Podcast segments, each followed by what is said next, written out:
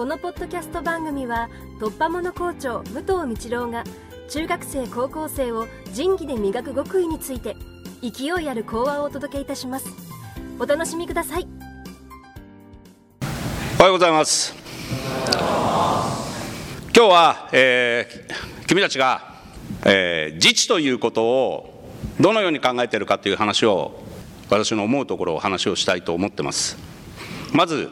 最初に中学生の帽子です。これ昔芝中学生は帽子かぶってた。だけどこの帽子は生徒会の働きかけによって廃止になった。当然のことながら中学生の帽子を反対するときに当時の高校生は自分たちは嫌な帽子を中学の時にかぶり続けてきたのになんで俺たちはもう今帽子が解放されてるのに今の厨房の帽子の反対に参加入れるのかってね。中学生帽子反対おお高校生帽子かぶらせろおお話はまとまらなかった。その時に立った97回の生徒会の人たちが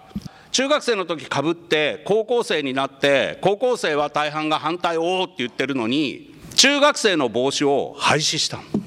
それを高校生の最高委員並びに生徒会の諸君が高校生たちを説得したね。で生徒の総意として職員会議に出てきて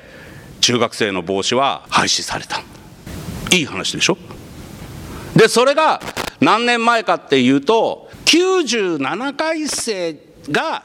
最高委員をやってる時なのでもう18年か19年か20年ぐらい前だと思います。高校生のみんなが何という言葉を言ってその生徒会の人たちが、えー、高校生たちを説得してこの帽子を廃止に持ってったのか。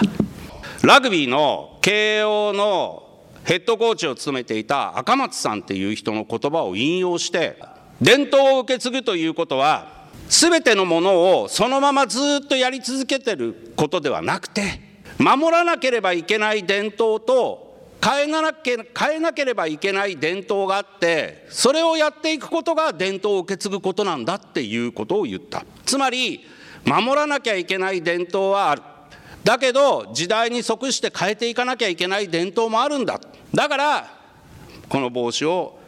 廃止しようっていうことでその文章を今で言うステアウェイだね。しました。